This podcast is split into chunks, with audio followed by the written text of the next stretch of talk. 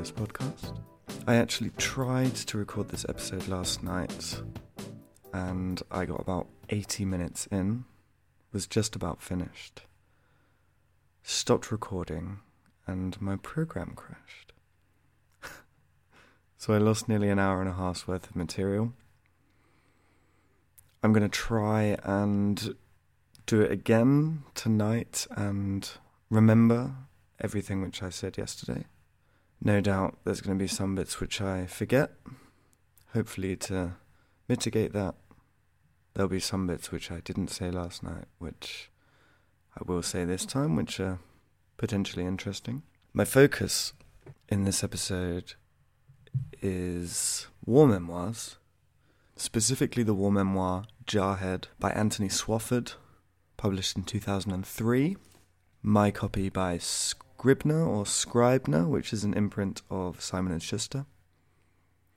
And I suppose mainly I want to talk about truth in memoirs, specifically truth in war memoirs, whether we get any truth from them, how reliable they are as as historical documents to find out what actually happened during the wars which they depict, and maybe some other interesting thoughts on ideas on the concept of truth in writing in general and in literature.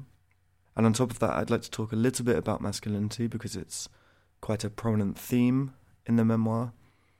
And to achieve these two goals, I suppose, I am going to be comparing Jarhead to several memoirs written about the Vietnam War from various combatants in that war because I have read a lot about that because they're my main source for my master's thesis and because the Vietnam War is my favorite war. the reason I wanted to talk about this was because in the very first chapter of Swofford's Jarhead, which is a memoir based on his experiences fighting, or rather not fighting, in the Gulf War, in, well, the Gulf War between Iraq and Kuwait in the early 1990s, the, the, the turn of that decade, in fact. He's based in Saudi Arabia and recounts his experiences mostly being in the desert with lots of flashbacks of his life before the Marines and lots of jumps forwards to how his life was after the Marines, or at least after this war, because he was part of the military for a long time afterwards. But yeah, in the introduction, he writes As a lance corporal in a US Marine Corps scout sniper platoon, I saw more of the Gulf War than the average grunt. Still, my vision was blurred by wind and sand and distance, by false signals, poor communication, and bad coordinates, by stupidity and fear and ignorance, by valour and false pride, by the mirage. Thus, what follows is neither true nor false, but what I know. And this is where I want to start with how memoirists regard the writing which they are doing. Because from my experience of reading war memoirs, there's kind of two camps. There's a camp of memoirists who say that they are writing what happened exactly as they remember it, and any mistakes are not really through any fault of their own. Then there's another camp of memoirists, specifically war war memoirists, who uh, who say that they realize that lots of what they're going to be writing is going to be made up essentially and isn't going to be the truth. And they're happy to admit that. For example, there's a collection of oral histories by an editor called Mark Baker, who writes in his introduction Included here are generalizations, exaggerations, braggadocio, and, very likely, outright lies. He continues This book is not the truth about Vietnam, but these war stories may bring us closer to the truth than we have come so far. So Mark Baker realizes that what he's doing in his it, what the soldiers are doing who he who he collects in his book aren't necessarily going to be telling the truth. Some of it may be completely untrue, but th- almost through that untruth, there is something which can be gained from reading the stories, which is kind of the point of literature, the point of fiction, that there is some wider, greater truth exposed through the fictitious nature of the narrative. Interestingly, then, as I mentioned, not all of these memoirists do that. Robert Mason, for example, wrote a memoir called Chicken Hawk. It's really good, I recommend it. It's not the most beautifully written memoir of all of them, but there are some really, really excellent parts in it, and it's insightful and engaging. And he writes at the beginning quite confidently, actually. He says, All of the events happened, which he qualifies by then saying, the chronology and geography are correct to the best of my knowledge. Robert Mason thinks that everything that he writes is the actual truth, that these events all happened, that none of it is made up, none of it is fake. And as I hope to be able to show, that's simply not true. And we can't really trust any of these memoirists. Before we get to that, W.D. Ehrhart in his collection of letters home from soldiers, also in Vietnam, to their family and friends, writes in his introduction there's no willful distortion of facts, but whatever inaccuracies the book contains are errors of recollection or perception. So he doesn't admit, as Mark Baker does, that the soldiers could just be lying, telling things which are straightforwardly not true, but that their memories have simply failed them, which is something we'll come back to. And the final comparison I'd like to make here is from Joann Puffer Kotcher, who wrote a memoir called The Diary of a Donut Dolly. The Donut Dollies were support workers, basically, always women who would fly over to war zones from America and offer the soldiers, for example, emotional support. They would give them female company, they would serve them meals, and to the best of my knowledge, it was never of a sexual nature, it was always to give them a taste of America and make them kind of remember what they were fighting for. And she writes in her introduction to her memoir of her time in Vietnam, which is based on her diary. Her memoir recounts what she saw and did, what she felt and thought, a faithful representation of that time, which is interesting because of the words that she uses. She calls it a representation, so she realizes she's not showing us exactly what happened. She give, she's giving us a representation of what happened. At the same time, she says what she felt and thought, fine, we can to some extent trust that those were her emotions at the time, although we'll get back to that as well, and that's not necessarily true either. But that's also fine. But then she also says what she saw and did.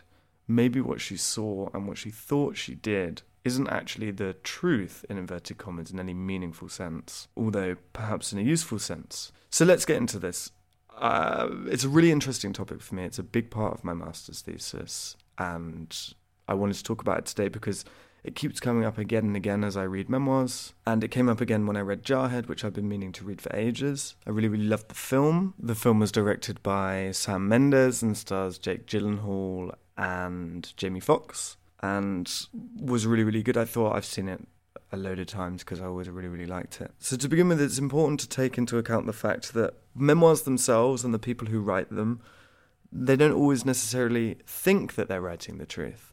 There's a paper I read on this which argues that memoirs are neither history nor memory, but deeply rooted in both, which makes them kind of a hybrid of history in the sense of this is what these people are writing happened at this moment in time, and at the same time, their memory, which in some sense makes them literature because memory, it could be argued, is essentially just imagination. This means that memoirs are super unreliable, but at the same time really, really valuable because you know you get information of a on a personal level and you get impressions of how a writer was feeling, the perspective they had, their experiences, and they offer a kind of a vivid and narrative interpretation of what happened, which isn't necessarily what happened in real life, but is valuable in its own right and gives you insights into kind of the human condition.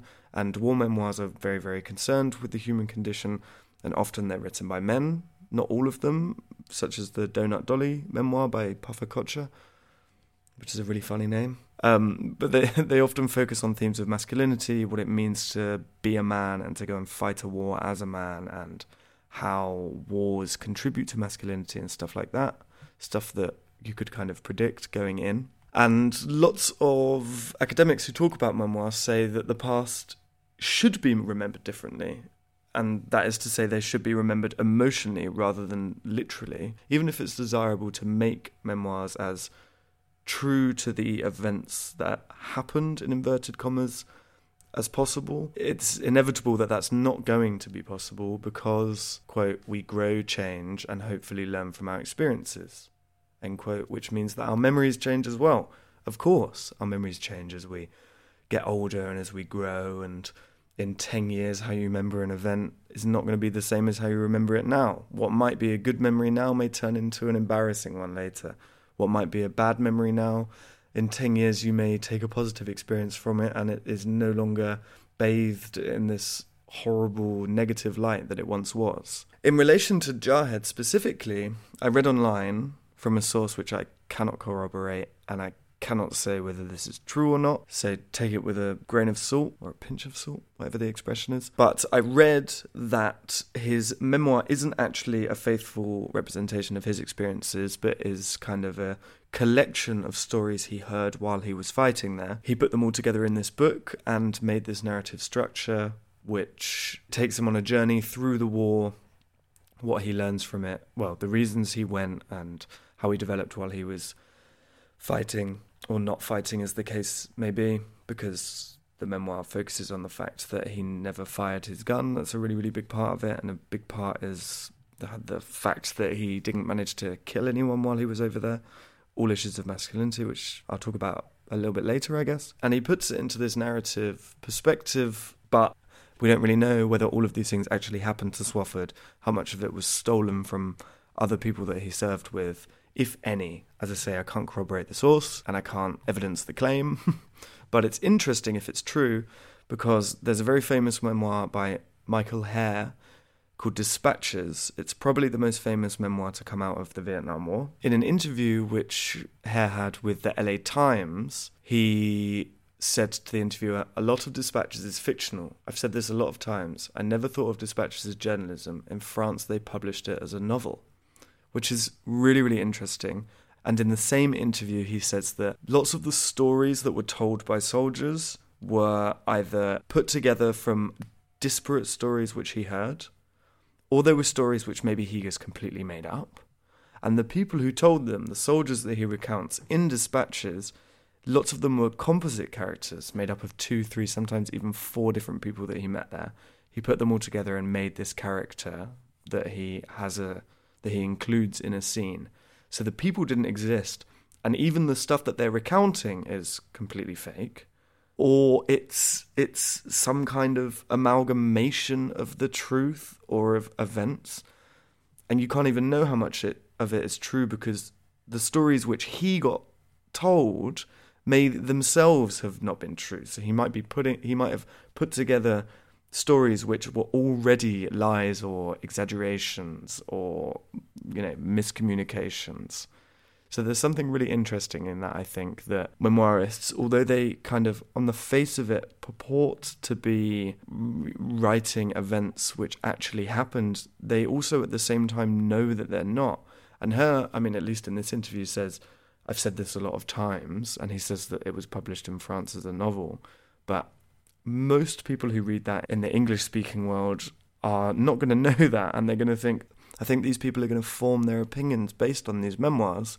And if your memoir is essentially completely untrue, then that's important for kind of the, the zeitgeist of the age and the, the general public's perspective on a certain set of events, because it can completely distort them. So there's all of this going on about whether memoirs are truth, the truth or not, whether they should be, whether they're just meant to represent the emotional truth of the writer, what that, what the writer perceived, specifically what they perceived after the event. And at the same time, it's important to discuss how notoriously unreliable memory is, because our memories are actually really, really dreadful, and we know this. One of my favorite examples of this is a paper I read a long, long time ago called Neural Correlates of Reactivation and Retrieval Induced Distortion. Basically, the argument is people recall memories, obviously. When they recall memories more often, the strength of those memories gets reinforced. So, something that you remember a lot of the time, you're more likely to be able to recall again in the future. And stuff that you don't think about that often, you're more liable to forget and potentially forget completely. However, when you're recalling a memory, you often, uh, not infrequently, make mistakes in recalling it. So you recall a memory, but you make a mistake. But the very fact that you've thought about that event means that you've already reinforced it, which means you can reinforce a mistake into your memory. And then the next time, if you remember it the same with the mistake that you remembered the last time, which didn't actually happen, you reinforce it even more. And in X amount of time, you have a memory which is potentially completely incorrect because your brain has just reinforced the mistakes which you remembered into your memories, which is super interesting, I think, and also and quite terrifying, I think, to know that actually our memories are kind of fake, and what we think we're remembering correctly, we might not be at all. At the same time as this effect, which is kind of my favorite one, I think it's the most interesting at least. There are like a thousand others. There's kind of obvious ones like cognitive bias, where you're more likely to believe statements that back up the opinion you already have. There's another interesting one and quite famous one by a study done by Elizabeth Loftus and John Palmer, who showed a phenomenon called the false memory effect, which is a little bit Chris Nolan inception in that memories can be implanted into people's brains. So, one of the studies they did, for example, participants were asked to, to watch a car crash and they were, received a questionnaire afterwards. And some people were given the question, How fast was the car going when it crashed?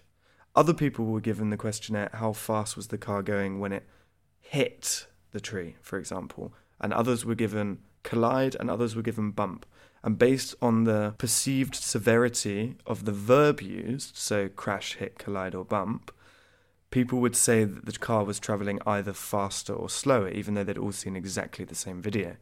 So that shows how language is really, really important. The language you use, how important that is in defining your memory.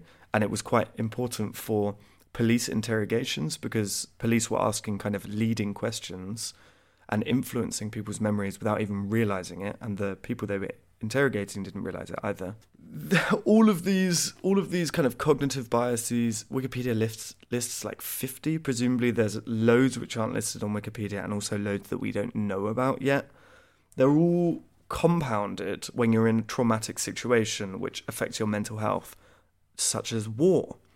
There's a really interesting study I read where it said that up to 98% of military personnel who fight in a war for more than 60 days are afflicted by some sort of psychiatric illness. I don't know what the figures are for the Gulf War, but with regards to Vietnam, they think that perhaps more than half of all Vietnam War veterans experience post traumatic stress disorder, PTSD. More than half experienced just that one psychiatric illness. Imagine how many experienced, I mean, even minor things like minor depression, minor anxiety, or manic depression, bipolar disorder, extreme cases of anxiety and, and depression. Lots of the memoirists that I have read talk about this. Some of them experience it while they're there. Swofford experiences it while he's there, for example, in Jarhead, while he has the barrel of his gun stuck in his mouth and he's not sure about whether committing whether he wants to commit suicide or not. His friend Troy comes in and stops him in the end. He writes what might be my favourite passage Perhaps I wouldn't have pulled the trigger. My despair is less despair than boredom and loneliness. Maybe Troy's good timing saved me. I think about my sister, this very minute living in an institution in California, and I consider myself a poor impostor, an actor speaking the wrong lines. I don't know what I want, but I obviously don't want badly enough to be dead. I think about Hemingway. What a shot. What despair. What courage. Some insist that the suicide is both a coward and a cheat, but I think the suicide is rather courageous. To look at one's life and decide that it's not worth living, than to go through with the horrible act. Millions of people live lives that aren't worth living. Many fewer people end their worthless lives. To look down the barrel of the gun or over the lip of the pill bottle and say, That is what I want. That is the world that needs me. Better than breath. Better than banging my bones through the remainder of these sorry days. There is the courageous man and woman, the suicide. But I don't own the courage to kill myself. I must return to the thing I know best, possibly the only thing I truly know being a jarhead. Maybe a slightly corny ending to the passage, but I think really, really interesting. Highlights what I was talking about before with how many soldiers experienced mental health problems, not only after the war, but while they were there. At this point, Swofford must have been in country more than 60 days, but I'm not quite sure. They're still kind of at like, I, I don't know what the term is, but like in the rear basically, and they're waiting to go and actually fight properly. To link this back round, this also affects memory and the memories of soldiers who write memoirs. Depression is really, really bad for your memory. Details escape you when you have depression. You, it's really difficult for you to find details in situations, even as kind of big memory remains intact. And Jarhead is an extremely detailed memoir. There are parts where he's just listing gear and talking about expressions on people's faces and very specific conversations. Depression has a negative effect on all of those things. And my point is, there's one more reason kind of not to trust war memoirs. Of course, trusting them isn't the most important thing. The memoir is also written for the writer, perhaps should only be written for the writer. And there's an interesting article by Susannah Radstone, in which she argues it's widely accepted that personal accounts of the past do not necessarily offer direct access to the past. My point is, these memoirs don't offer the actual past, they offer an emotional truth. And this statement rings all the more true for soldiers for whom this emotional, this emotional truth is perhaps extremely important in overcoming their trauma. That's pretty couch psychology, but you never know. There's one more main point I'd like to make about memory before I kind of I suppose, leave this section of this episode and move into probably a relatively brief discussion of masculinity in Jarhead and with reference to other memoirs. And it's how memoirs are political documents. A war memoir always has an, an intent. And interestingly, lots of memoirists say that their work is non political. And it's just very obviously not true because in the same article which I first quoted, which is by an author called Jura Avizenius. The writer argues memory is deliberately chosen by a group to serve particular uses. I think that's relatively uncontroversial. I think when it comes to wars specifically, there's so much inherent political value, it's just impossible to get away from. Philip Caputo wrote a memoir called A Rumour of War. It's perhaps the second most famous Vietnam War memoir. It's really, really excellent. I recommend it so much maybe after you've listened to me, you don't want to read it because you can't trust anything that's in it. But just read it as a novel. It's really fantastic. It's beautifully written. For me, it's in a long canon of war literature that includes Sassoon and Wilfred Owen and all of the rest. Anyway, he writes right in his introduction this book has nothing to do with politics, but it's self evident for me that a book about Vietnam, one of the most important wars by a Western state for changing the political landscape of a whole country, the USA, and therefore by extension lots of Europe, is going to be political. Of course it is. And later in his memoir, in Caputo's memoir, he talks about his involvement in the anti war movement. There's no way that those later memories don't affect how he writes it. Interestingly, he was in C Company, the first company of troops to actually have boots on the ground, as they say in Vietnam in 1965. Robert Mason, who wrote Chicken Hawk, which I mentioned earlier, was in the 1st Helicopter Cavalry Regiment, and therefore Robert Mason's cavalry were flying lots of C Company soldiers. And I've wondered since I read both of them whether they ever met. And then they both wrote what were both quite successful memoirs about the war from different perspectives, which essentially say the same kind of things and have a similar narrative structure. And I wonder if, if Philip Caputo was ever in a helicopter with Robert Mason and they just never knew it. To move on to Robert Mason, Mason also mentions that he had no idea about any of the history or politics of Vietnam when he went there. He just wanted to fly helicopters. He loved flying. He was like made to fly or whatever. And he kind of implies later on that his having learned of the history of Vietnam, the colonialist practices which went on there by the French before him influenced his opinion on the war. His memoir comes out sometime came out sometime in the mid 80s. Presumably he wasn't writing it for that long before. There's no way he was writing it for 20 years before that. Although I suppose it's possible. But regardless, his learning of the history and politics of Vietnam is, of course, going to have influenced how he wrote his memoir.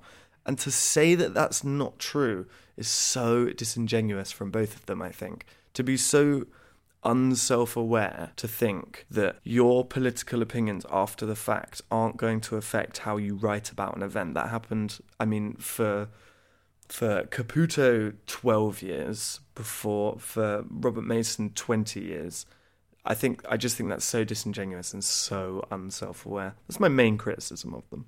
So building on that, apart from the fact that memoirs themselves are kind of political documents in the sense that they have authors who have their own opinions and politics and perspectives, it's also interesting to think about how a memoir isn't only written, and this applies to all books, but it's not only written by the author. There's a collection of people who read the book, who proofread the book, either during or after the writing stage. Friends, family, hired editors, the so called beta readers. And on top of that, even in the process of getting published, and I'm only here talking about memoirs which have been published, there's a publisher to go through who needs a certain thing from the book.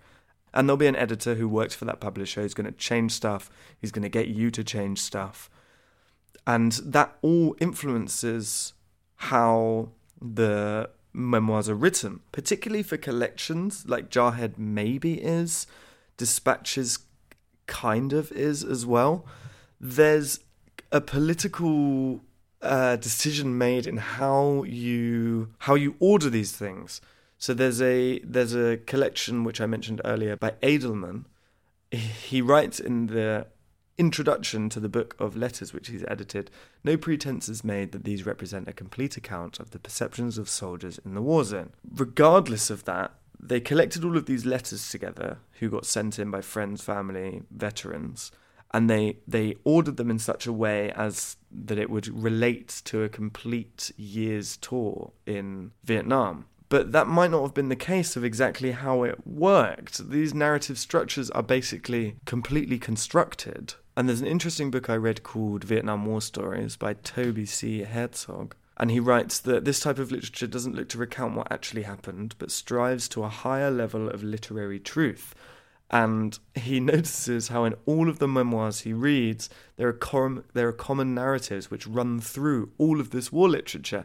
So there's kind of this theme of, for example, expectation versus reality, which leads to a recurring three part structure, almost like three acts of a play, which are innocence, experience, and consideration. So these soldiers come in relatively innocent in terms of their war experiences. They then have the experiences and then they consider them afterwards and they find their lessons from what happened to them. Then there's other interesting things that he talks about, like how in almost every memoir I read from the Vietnam War, there was one mention of John Wayne I didn't find mention of John Wayne in Jarhead, but it was surprising to not see it in there. John Wayne is this like apotheosis of every soldier's favorite war hero. It's crazy. So there are these there are these kind of common tropes, these common themes which run through all of them, and presumably that has something to do with the publishing process. You can't just write a collection of vignettes and expect it to do well, there has to be a narrative. There has to be a beginning, a middle, and an end. There has to be a climax and a resolution. And all of these books essentially have that in one way or another, some far more obviously than others. Caputo's, for example, reads like a novel. It has a very, very obvious build up to a climax and then a resolution at the end. Jarhead, to an extent, but it's a little more, I don't want to say experimental, that's far too strong, but it takes more liberties with its art. Lots of the others, Mason's also builds up to a climax and then comes to this kind of dead end resolution, which I kind of enjoyed. But regardless, I think that the publishing process has something to do with that because these books have to have that narrative structure in order to sell. That's something that we often don't consider, I think, when we read stories which are purportedly true, that the publishing process really, really molds how much of these memoirs can be believed. How much of them is the actual truth of what happened, in inverted commas, once more, and how much of it is kind of the emotional truth, as trite and banal and gross as that sounds, of the author writing. And these are interesting questions, and they're important to think about when you go into reading a memoir. Because if you go in expecting a history of what happened, then you're either going to be disappointed or you're going to have an extremely false perception of what actually happened. Not to mention that these are just the perspectives of one person who's writing that book, plus, of course, their editors who told them, look, you need to make this more sexy. I suppose that's most of what I had to say about truth in memoirs. Now, I guess I'm just going to go through some of the bits of Jarhead that stuck out to me in terms of how Anthony Swofford deals with masculinity and what it means to be a man going to war. He mentions in various points throughout the book that the reason he wanted to join the Marines was because that was what it meant for him to be a man when he was a younger, well, when he was a child even, and when he was a teenager, and when he finally became a man legally. In one part, he talks about how he had a, a United States Marine patch which he bought, which he got his mum to iron onto one of his t shirts, and he said he wore it religiously. Near the beginning, as well, for example, he's talking about how just before they fly out from America to go to Saudi Arabia, where they're based, there's a nice passage when he's talking about the war movies that they that him and his brothers in arms watch in order to hype themselves up, and he writes. There is talk that many Vietnam War films are anti war, that the message is war is inhumane, and look what happens when you train young American men to fight and kill. They turn their fighting and killing everywhere. They ignore their targets and desecrate the entire country, shooting fully automatic, forgetting they were trained to aim. But actually, Vietnam War films are all pro war, no matter what the supposed message, what Kubrick or Coppola or Stone intended. Mr. and Mrs. Johnson in Omaha or San Francisco or Manhattan will watch the films and weep and decide once and for all that war is inhumane and terrible, and they will tell their friends at church and their family this. But Corporal Johnson at Camp Pendleton, and Sergeant Johnson at Travis Air Force Base, and Seaman Johnson at Coronado Naval Station, and Spec 4 Johnson at Fort Bragg, and Lance Corporal Swofford at 29 Palms Marine Corps Base watch the same films and are excited by them because the magic brutality of the film celebrates the terrible and despicable beauty of their fighting skills. Fight, rape, war, pillage, burn. Filmic images of death and carnage are pornography for the military man. With this film, you are stroking his cock, tickling his balls with the pink feather of history, getting him ready for his real first fuck. It doesn't matter how many Mr. and Mrs. Johnsons are anti war, the actual killers who know how to use the weapons are not. I really liked this image of Marines watching anti war films and using them to bolster their own masculinity and and most importantly using them to get themselves hyped up for what they have to go and do even when people like Coppola and Stone and Kubrick are actually making films which are really quite viciously anti-war I found the the irony in the passage quite interesting, and I can so imagine it being the truth as well. The fact that his father served in Vietnam, Swofford writes, My father's age and the family back home and his proclivities towards scotch and beer placed him in the population rarely depicted in the literature and films of the Vietnam War. He was not a crazed, fucked in the head grunt, stoned on uppers or nodding on H, not a stealthy special forces guru, 19 or 20, the perfect age to die. He was a father and a lifer, and while he wasn't necessarily a patriot, he wouldn't be fragging anyone over orders he didn't groove on or dig.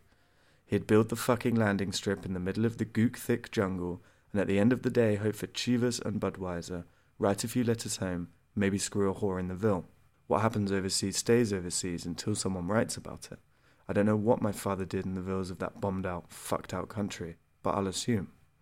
Swofford's family is obviously very important to him. That comes across in the memoir, and even though he admits that his dad wasn't the best dad ever, I don't read much hatred out of it, or any really. More of kind of a sadness that it didn't work out better. He doesn't seem to hold a grudge against anyone in his family. And there's a part where he is writing about how sons can also let their families down. It's relatively early on, Troy, one of his brothers in arms, this is after the war, has already gone home and he dies in an accident in a truck that he was driving, which is his new job.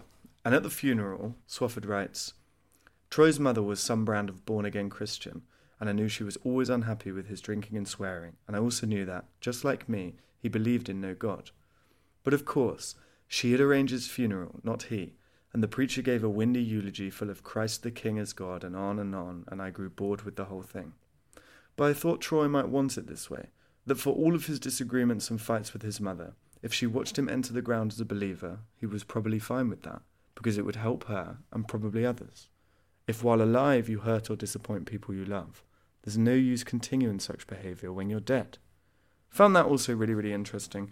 Kind of comes out of the relatively banal statement that funerals are for the living rather than for the dead, which is obviously very, very true. And I think Swofford writes that in a sense which is related to his masculinity and how he doesn't want to let his family down when he dies. And he realizes that he's also made mistakes and that his parents aren't necessarily completely on board with what he's done. His mother and his father both didn't want him to go to war or to join the Marines. And I think that's him really reflecting on himself and what he's going to do when he dies. There's an interesting part which is maybe a little bit banal. He writes Despite our various disagreements on anything from religion to sports teams to poker rules to the best measurements for breasts, waists, and hips, we're a tight platoon. And it doesn't matter whom you train with every day in your team, or whether you shat on the same shitter as the famous Vietnam sniper Carlos Hathcock after he delivered the speech at your sniper school graduation. You can look anywhere and you always have a friend. And if need be, because of your stupidity or vanity or selfishness. You also have someone who will slap you or field fuck you or spend a few days telling you what a worthless piece of shit you are, until you realize that whatever bug you have up your ass is about a week late in being removed. It's not original to say that the combat unit works like a family, but the best combat unit works like a dysfunctional family, and the ways and means of dysfunction are also the ways and means of survival interesting how these young men who are all often troubled, not always, but the troubled ones seem to fare better in the Marines.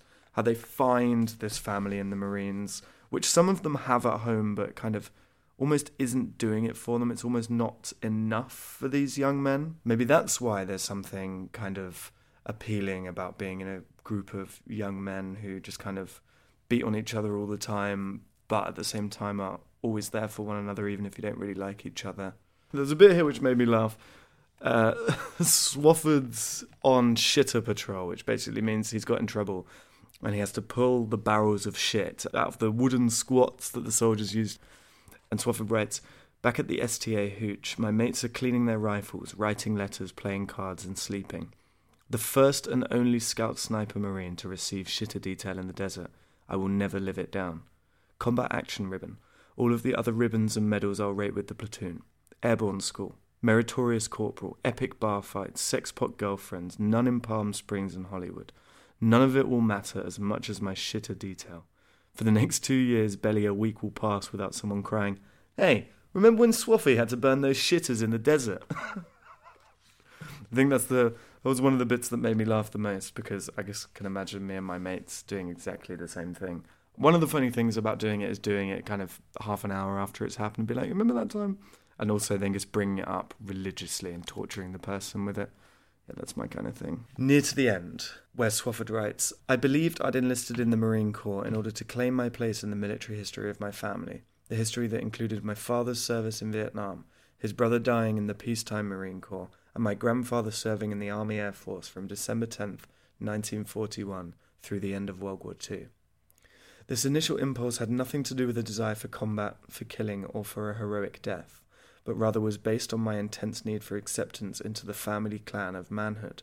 By joining the Marine Corps and excelling within the severely disciplined enlisted ranks, I would prove both my manhood and the masculinity of the line. Also, by enlisting as an infantry grunt, I was outdoing my brother, who'd spent his first few years in the army learning a practical vocation teeth cleaning.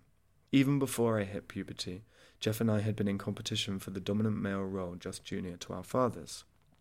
And I made some notes on this bit because this is something that doesn't come up quite as directly in the other memoirs. There are some people who joined because other people in their family had joined, and that's just what you did. But nobody talks quite so frankly about their masculinity. Maybe it's a generational thing. Swofford's a younger generation. Maybe that's it's therefore easier for him to talk a little bit more honestly about this. And I've written it. Is it because in 2003 it's more acceptable to talk about this? Or is it a load of couch psychology? Is he attributing this meaning to him joining the Marine Corps after the act? Or was he aware when he was 10 years old and 14 years old? At which time, by the way, in the novel, he does talk about the fact that he wants to become a killer and wants to become a really, really good Marine Corps killer. Was he aware when he was 10 and 14 years old that that is exactly why he was joining, that he was doing it to impress his dad, that he was doing it to outdo his brother, that he was doing it to assert, find, back up, reinforce his own masculinity, and therefore the masculinity of the line, as in the line of soldiers that have gone through his family. I'm going to end the episode with the final words of the memoir, which isn't a spoiler, but just as um, a nice insight from Swofford, and refers back to something which happens really early on, which is when a captain comes to him as he's about to order in an airstrike. The captain says, No, give me the handset, I'm going to order the airstrike in. Basically, the captain wants to take credit for himself, and at the time, Swofford's very annoyed. And Swofford writes, Now I often think of the first time I received artillery fire and the subsequent obliteration of the enemy observation post. I'll never know how many men manned the OP, but in memory I fix the number at two, and though at the time I was angry that the pompous captain took the handset from me and stole my kills, I have lately been thankful that he insisted on calling the fire mission, and sometimes when I am feeling hopeful or even religious, I think that by taking my two kills, the pompous captain handed me life, some extra moments of living for myself or that I can offer others, though I have no idea how to use or disperse these extra moments, or if I've wasted them already.